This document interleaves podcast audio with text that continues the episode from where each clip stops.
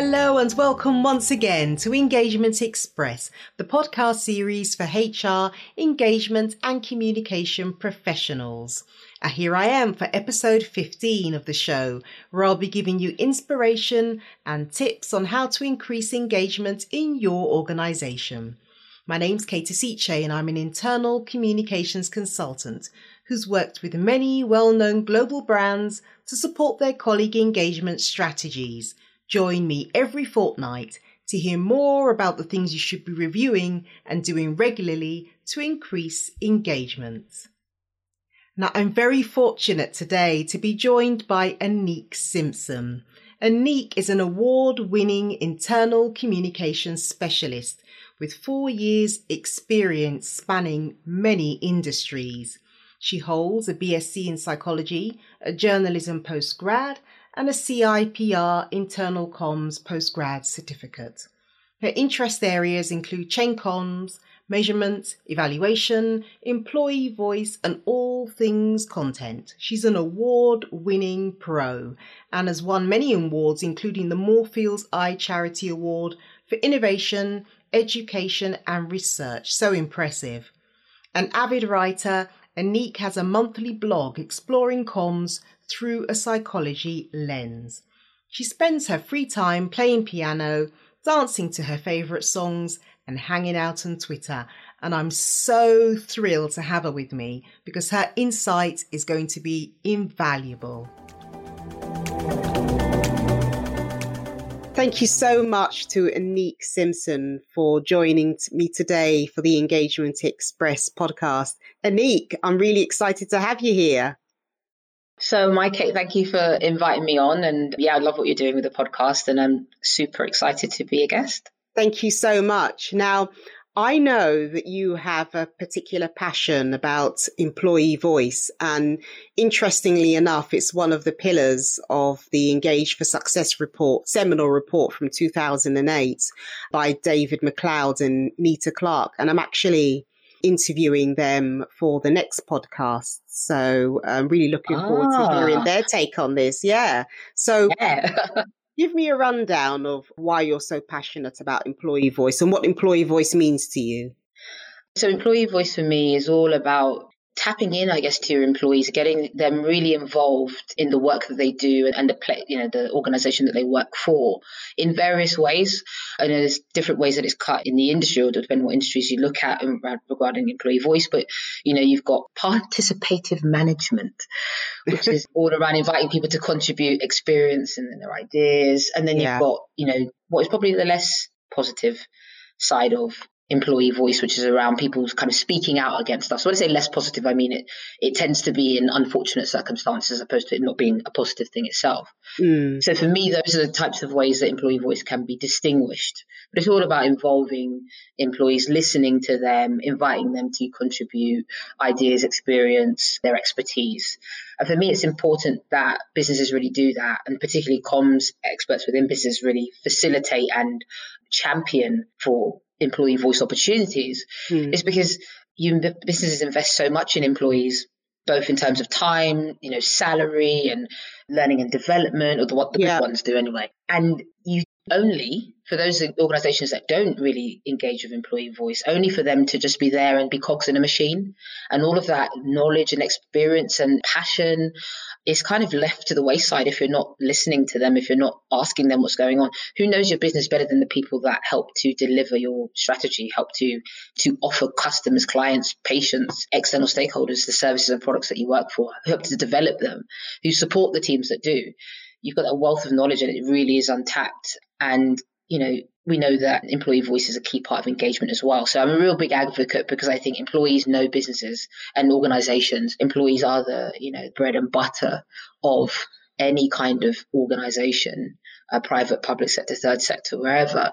And so if you're not listening to them, you're missing out on being the best place you can be to employ people to service your stakeholders. That's fascinating. And you've more or less reiterated exactly what David MacLeod said when I interviewed him and Nita about mm-hmm. that particular pillar, because he mentioned the canary in the mine and the whistleblower and the person who can give you the information. I mean, whistleblower is a negative way of saying, you know, telling the truth or, you know, laying it down as it is. And you mm-hmm. raised some really interesting points there when you said that there you have the information you need. And I don't actually ever understand why there is this reluctance and it's ongoing, you know, it's persistent yes. to speak to mm-hmm. employees and to help the organization by speaking to employees to better understand where improvements need to be made, where products need to be refined, how they can be enhanced. Why do you think yes. that is? I think one of the reasons, I think honestly, leadership, and when I say leadership, I refer to anyone with people management responsibilities. I think, I mean, every employee in an organization could be a leader, but that's a specific group that I'm, I'm sort of talking about. I think there is a resistance to hearing because you don't know what you're going to hear. Mm. Listening because you don't know what you're going to hear. You don't know what employees are going to say. And it could be good, mm. but it could be things that you know you can't implement. It could be stuff that you don't want to implement. And I think so. I think there's a real fear or resistance around opening up channels for people to speak up and to speak about things that are on their minds, ideas that they have. When you are not interested, have no means or or don't have the ability to to enact on some of the better suggestions that you might get, for example. Yeah. I think there's that resistance. I think time is always used as an issue or a lack of priority. I would probably reframe it as lack of the prioritization of employee voice.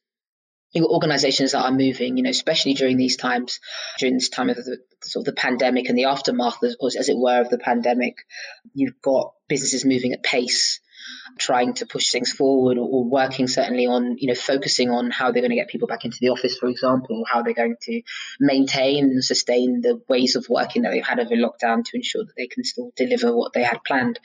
And I think that doesn't necessarily lend itself easily to taking the time out to listen to employees or to create the space to be able to do that, to listen to employees or, or create opportunities to listen to employees. Mm. I think also, you know, there's also that kind of cliched internal comms HR battleground of engagement. Yeah. Where does engagement sit? Where does the listening sit? Obviously, every, every, team can run a survey. Most businesses, any team can run a survey as one listening tool. But with having a program of listening activity throughout the year that isn't necessarily tied to a campaign or a chain, organizational change, well, where does, where does that sit? And you know, where it sits then determines the, the extent to which investment can be made in, in delivering that with internal comms, you know, certain in every business is different, but you know, internal comms is a strategy differs from people's strategy, although there are obviously synergies. And so, you know, if listening sits with internal comms, well, the opportunities may to do so may run differently to what it is with HR. So I think there's that issue there as to where that listening activity, regular program, business as usual program almost, where does that sit and how is it prioritized in the place that it sits as well? Um, mm. But there is a time element to it and there is a, you know thinking and strategizing around it then you've got to find the volunteers there are you know there are a number of steps but ultimately work without outputs or efforts without evidence is foolhardy and listening is the evidence or provides the evidence that allows you to do work that is more likely to hit the mark whether it is a comms campaign or a HR policy or mm. a um, product launch with your consumers. Like you've got to kind of work. You know, the research is a key part of it. Our brothers and sisters in marketing, you know, get that. Exactly. And are given the space to do that. And I think, you know, in some organizations, certainly where organizations that I've worked in, I can think of a few of them where you, where internal comms haven't been given the space to do that. Mm. So if you've got a leadership team that are apprehensive or don't see the point in listening or only want to listen to employees on certain things and not others, internal comms as a function, you know, has that battle. And sometimes when you're looking at the battles that you have with your C suite, listening to employees seems like one you can probably put to the side because it doesn't necessarily immediately lead to outputs or outcomes, things that you're going to be measured on. It's a stepping stone to that. And so when you're faced with, do I just deliver this as I've planned it or as I'm being asked to? Or do I take a step back and try to gather the evidence to show why a certain approach will work? You know, if your back's against the wall, you're going to choose column A, the, mm. the hmm. former, which then means listening then falls to the wayside again. So I think there's a number of things, as I highlighted, that could lead to organizations that struggle with or don't get on board with, with don't seem to get on with employee listening activity. Yeah, and I recognize that disease of execution, which is so aligned. Yeah, it really is, isn't it? It's a terrible condition in internal communications that we suffer from, you know, tactics, tactics, tactics, you know, constantly pumping out information, be it newsletter format, email format, intranet article format, web page format. You know, there's this real pressure to get stuff done. And that's where you are perceived to add value and indeed what you're measured on how well an email landed or how well how many people visited a particular intranet page how many people opened an email that kind of thing so you're right in saying the strategic elements of our work are often put to the wayside and that's a real shame you know from my point of view absolutely and if you're in a business where the culture is such that it's very top down and, you know, led or even, you know, outside in. So it's very much led with external conditions, not necessarily what's going on within your business. So, I mean, prioritizing external over what's happening within your house. Where is the impetus? Where is the drive for internal communicators to prioritize employee listening? Mm. And, and I, and I say that not because as individuals they see the the benefit of it. I mean, if you've got a work stack that's crazy or a work stack that's really hectic, and you know that you're an organization that kind of wants to see you be doing things, the drive to bring listening into that as a discrete, so, sorry, discrete, I mean, it's a very specific type of comms activity shrinks and it becomes something that you do on the side. Exactly. Exactly. It's something totally that you do, agree. Something that you, something you do on the side. I mean, I just want to, if I can, bring in a, some research too, because I'm all about the yes, data. Please. yeah, you love about data. It's good. I like myself. Please feel free. Oh, but Fantastic. A meeting of minds then. Brilliant. so Dr. Kevin Ruck, who yes, I'm aware of researcher, mm-hmm. Researcher internal comms, and I think a couple of other researchers did a report called Who's Listening. And I urge, you know, readers, if you're interested in employee voice and listening, to have a look at the report. It's available on the PR Academy website.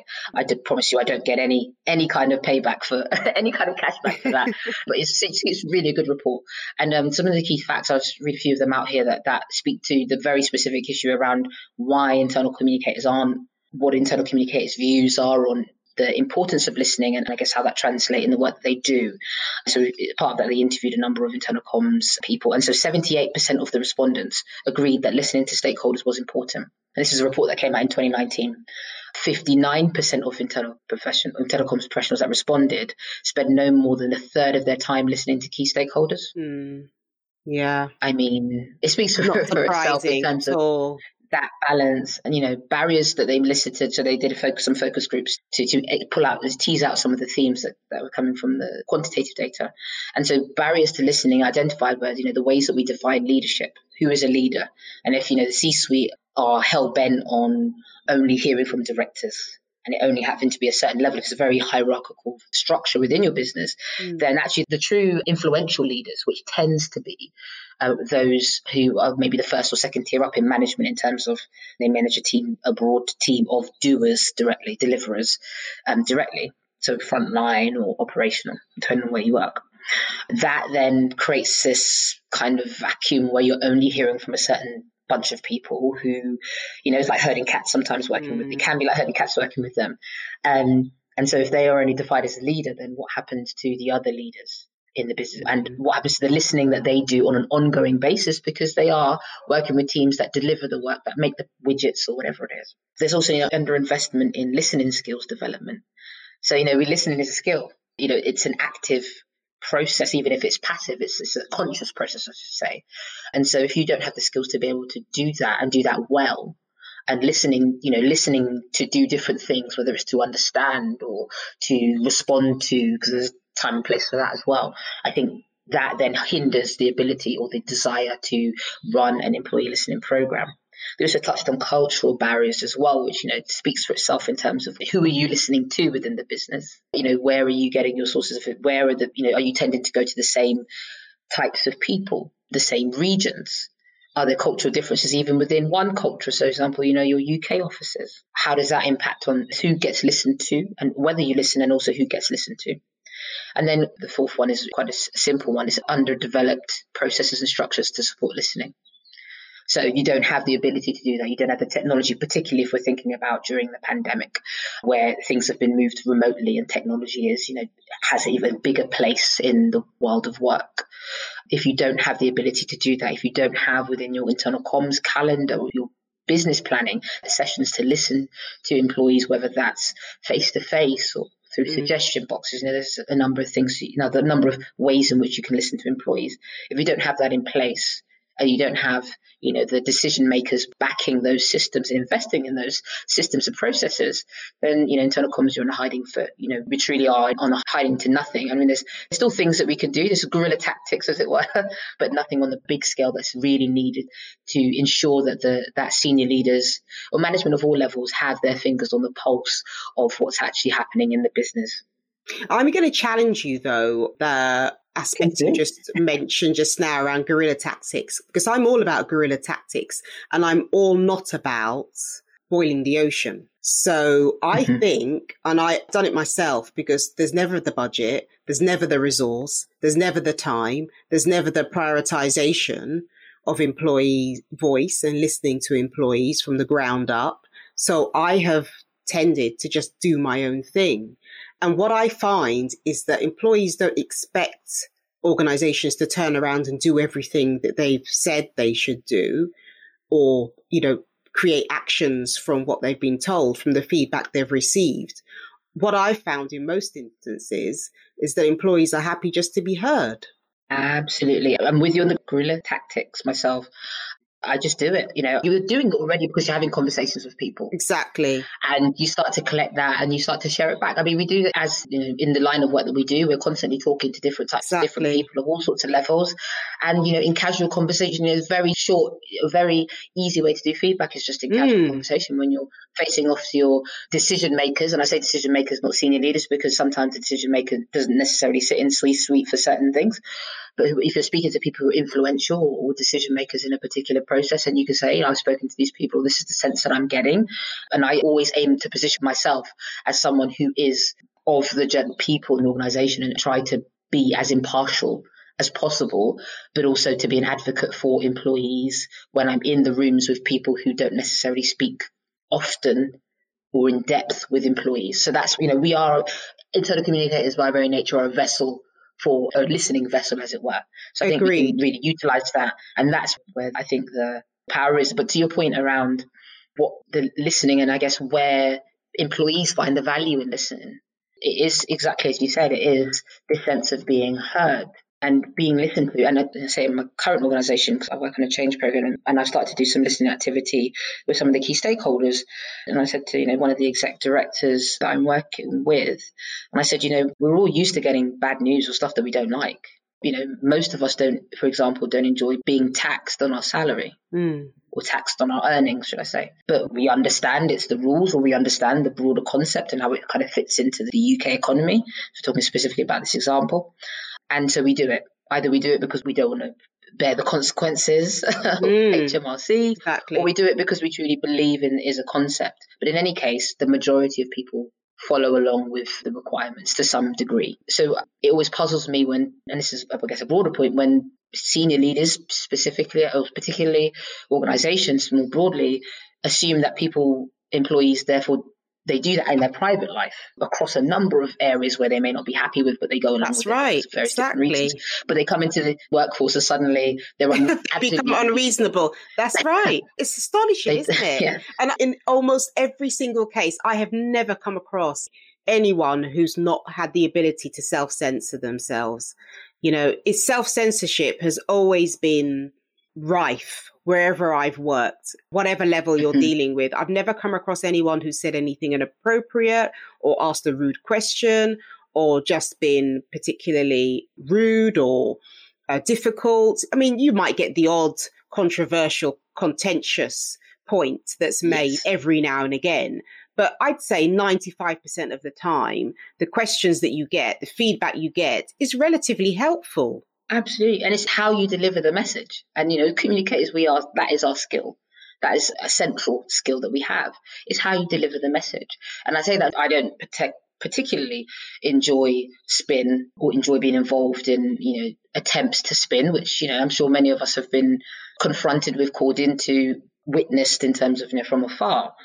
But I think, you know, people, there's bad news, but people can deal with bad news. But, you know, there's things that need that the way which it's delivered is the key. As with anything, it's the way in which the message is delivered. So, you know, if you've got bad news to deliver, i.e., you know, we've taken all these feedback. So let me double back a bit. I think where employee listening activity probably isn't successful and which can you know burn things and create this cycle of wanting to avoid it is you know if you overpromise if you say you know we're your feedback's super important and we are going to we are going to take action on it Ooh, that's a bold statement and you may be and if you, if you are going to take action on it then say that but if you are going to use that to help inform or use what you hear from employees to to be part of the thinking around well that's something different mm-hmm. and if mm-hmm. you're saying so if you're saying what you mean up front and that does require some planning because I know sometimes, you know, I've certainly been involved in things where I'm thinking it feels like you're comsing on your feet, I'd say.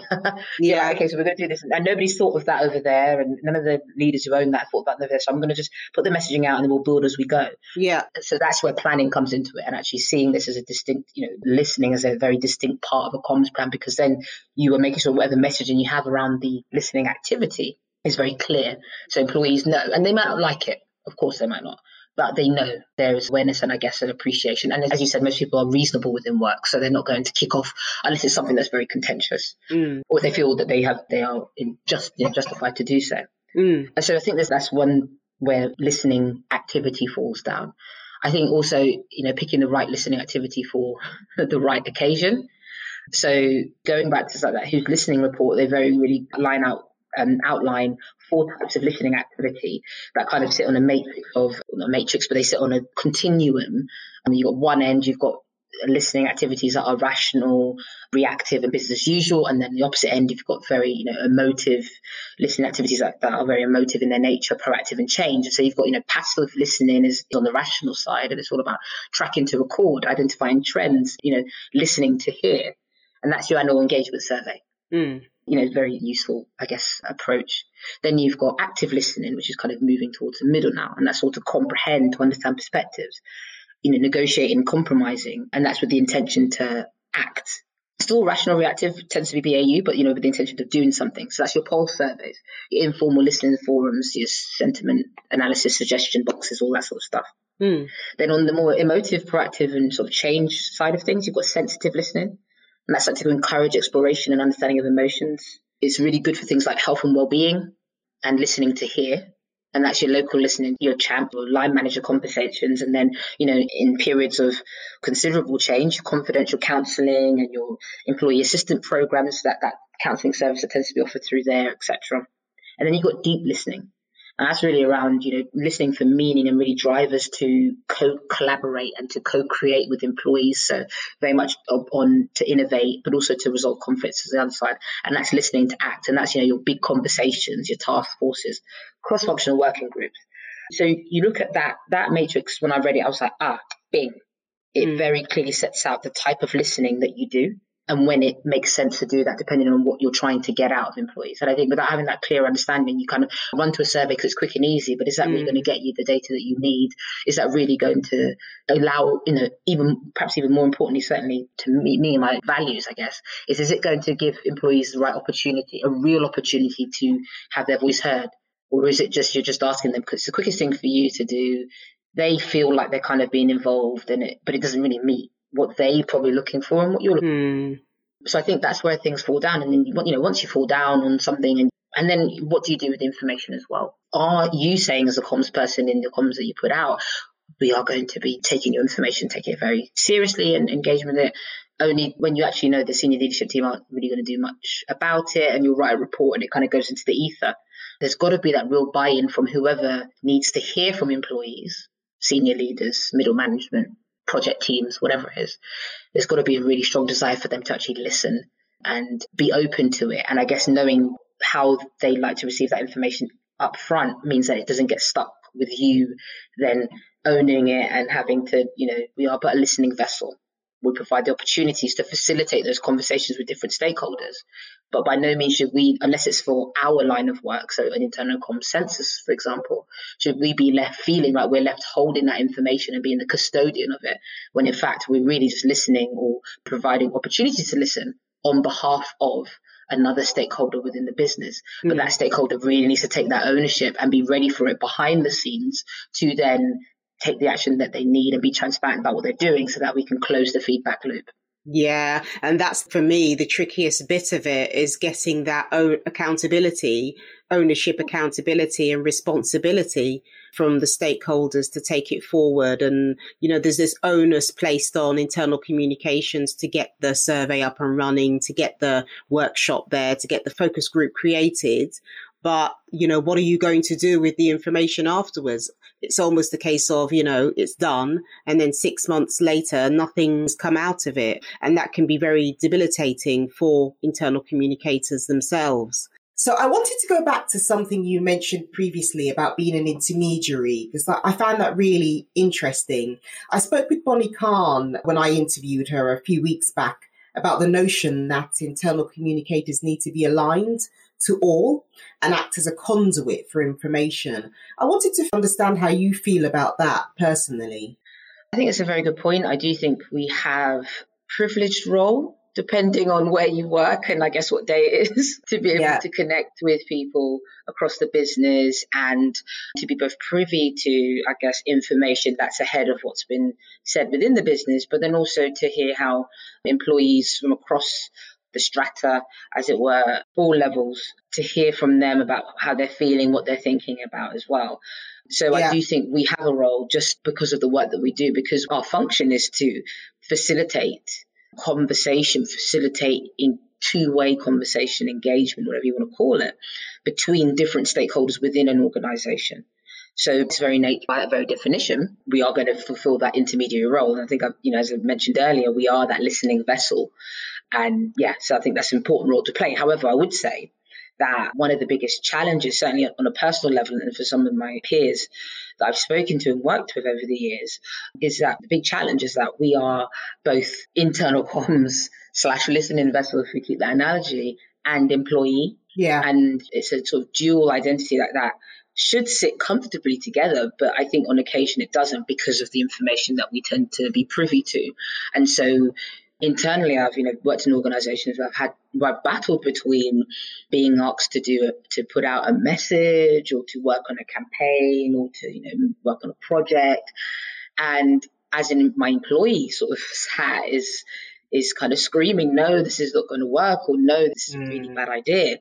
And it's how do you kind of battle with that? And I know there's you know there's an ethical point and there's an ethical line that we all have as individually and I guess collectively as you know positive citizens I know there's some yeah. the association CIPR have done some work on ethics and that. So you know that's probably the more extreme end of the battle between employees yeah. and internal comms professional within an organization. But yeah, I do think that that's a challenge, and I have seen where you know senior members of internal comms teams that I've worked in have had to have been stifled and had their mm. knuckles rapped because they've in their own personal accounts within like internal social networks at work, for example, have said things that are true to them that are innocuous, that are the right things, I guess, to do, right in terms of morally right, and have had their fingers rapped because as a senior leader within the communication or senior leader within the organization, it was deemed inappropriate for that for individuals to engage in that way. They should must always wear the hat of head of internal comms or director of internal comms or internal comms manager. And that means they cannot ha- publicly have a say on issues. But it's not a new issue. You know, BBC have taken a similar line with their journalists with regard to Black Lives Matter. So mm. I guess it's a thing that happens within the communications, entertainment, information sort of knowledge sharing space. But yes, it's a real issue. Yeah, being privy to data and information is definitely a privileged position to be in, and it's difficult line to walk. It's a balance that you have to create every day, you know, between being authentic, an authentic employee, an authentic human being, should we say, mm. as well as being a professional internal communicator. And finally, one thing I wanted to go back to, we started the conversation around, you know, the fact that employee voice is still a persistent point that has been around for many years and was actually mm-hmm. mentioned in the Engage for Success report from 2008. So we're now in 2020 uh, and employee voice is more important than ever. Where do you think we are today and where do you think employee voice is going? Because surely we've nailed this now, haven't we? I would say no. um, no, in the most part. I would say that because I think we have a array of technology available at our fingertips, especially now with people, many people still working remotely as a result of the current pandemic. The technology has become available if it wasn't there before. But I think there is still something around the impetus and drive to do that, to do the listening, to to talk to employees, to give them the space to speak in their own words, to take what they're saying and really, really examine it and use it as a reflection or as a mirror to kind of think about ways that you can make things better for for everybody working within the business, ways that you can push the business, you know, push your business, your organization forward and create a psychological safety for colleagues so that they can feel that they can be themselves, you know, as much as they want to, that fear of, you know, repercussions. So I think there is still a bit to go. Without that impetus and that authentic, real impetus and not continuous impetus, drive to galvanize employees by giving them the space to, to speak up and speak out and share ideas. I think it's patchy in parts, and I say that with data. so behind it, yeah. Of course, so the Centre for People Work and Organisational Practice did a joint piece of research with Nottingham Trent University last year. They looked at um, yeah, thousands of employees in, in, in all sectors to explore employee voice and you know some highlights for the I say highlights but some interesting things to give us a sort of status check as to where we are is you know 25% of employees feel only 25% of employees feel able to freely express themselves at work, and 25% of employees have chosen to stay quiet, even though they have something to say. That's a big issue. And when you look at what the issues that, that these employees who were participated had to talk about, some big issues, had to talk about, you know, yeah. work pressure, organization, significant organizational change, redundancies. These are all things that in a normal year, if we call it, if there's ever a normal year, yeah, were exactly. issues. But in a, in during the COVID time, well, we know redundancies. We've seen, you know, some of the stats that are coming out in the media at the moment. Hmm. Work pressures, significant organisational change. These are things that have been, you know, will define 2020 as a year and the years to come. So if employees are feeling that they don't have the ability to express themselves on these issues and, and other issues, that's a big problem. And so I'd say, you know, what I'd like to see for the future, if I may be so bold and so yes, idealistic. Please, please, be bold. I would like to see uh, real times, occasions marked out in calendars on a regular basis where senior leadership or leadership of all levels actually are tapping in to the voice of their employees. So they are making, creating space at regular intervals throughout the year, more frequently than the annual or biannual employee survey, and in different ways to the survey, where they are not only listening to employees and creating space for them to have their say, you know, you've got the whistleblowing practices, which is obviously a legal requirement, and, mm-hmm. you know, the, the surveys, but trusting employees, I guess, to care about the organization, because a lot of people do care about where they work and what they do.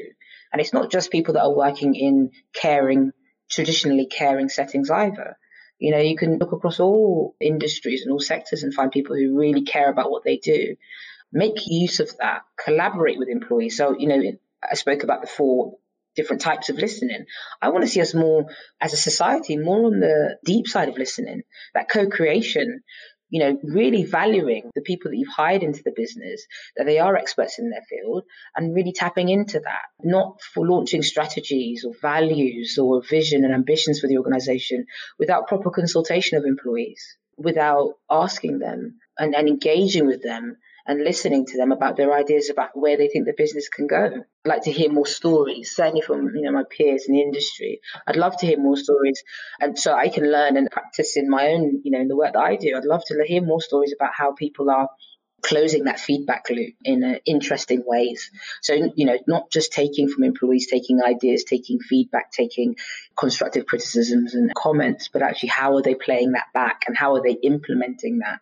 Not the, the internal communicators, but how are the businesses implementing that so that people can have a stake and an ownership in the places that they work and feel that their expertise that they've, you know, that many of us have invested, you know, years in whether it's academic study or, or work experience or a mixture of two.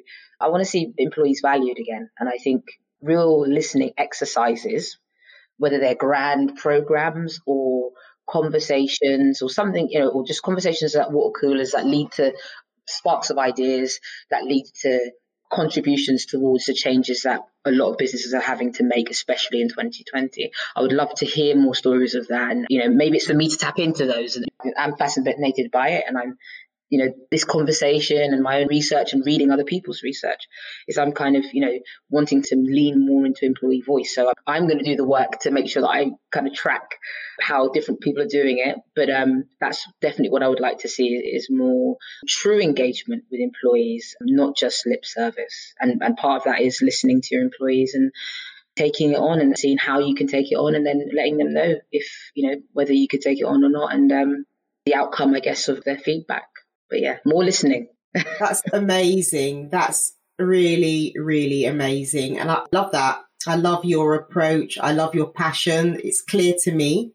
I'm also very passionate about the whole subject of internal communications and engagement, hence the reason why I've gone out of my way to do this podcast. But thank you so much, Anik. You've been an intelligent, you've been a thoughtful, you've been an insightful, guest and oh, um, just just want to say thank you so much for that. It's been brilliant. Thank you so much for the, the, opportunity for getting me on here, Kate. It's been great to speak with you, and I really enjoy the podcast as well. So I'm like a fan. Amazing, already. amazing. So I can't wait to hear what the rest of the series. I'm a fan of you now too. Oh, thank you so much. I can't seriously. I can't wait to see what the rest of the season brings because if it's anything like season one, I am going to be learning lots. thank you so much.